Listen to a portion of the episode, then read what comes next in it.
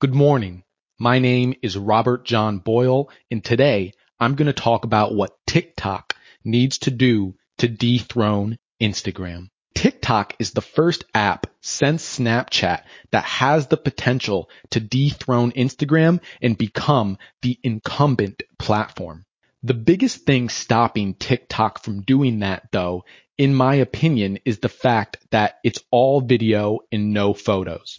Let's be honest most people just are not comfortable making videos. It's a talent. It's a skill. It's something that not everyone can or is willing to do. And TikTok is all about video. It's basically Vine. Admittedly, TikTok does have an option for sharing photos. You'll upload six or seven photos and it'll create a video or some type of GIF for you out of those photos. But I think they need to go a step further. If I was running TikTok, I would take the tab away that says all liked videos and replace that with a tab where people could upload still photos. I would also start vigging the algorithm so that videos that are actually just a collection of photos show up more in the feed. Because to be quite honest, I've never ever ever seen a video in my for you or follow feed that is one of those amalgamations of photos.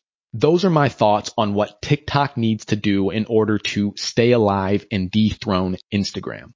Before I go, I want to leave you with two things. First, if you have not started creating for TikTok and you want to, if you want to build your reputation for whatever reason, I would highly suggest that you begin. I've been creating content on Instagram and LinkedIn for the past year and posting every single day on TikTok has gotten me so much more views and engagement than I could ever get on Instagram and LinkedIn.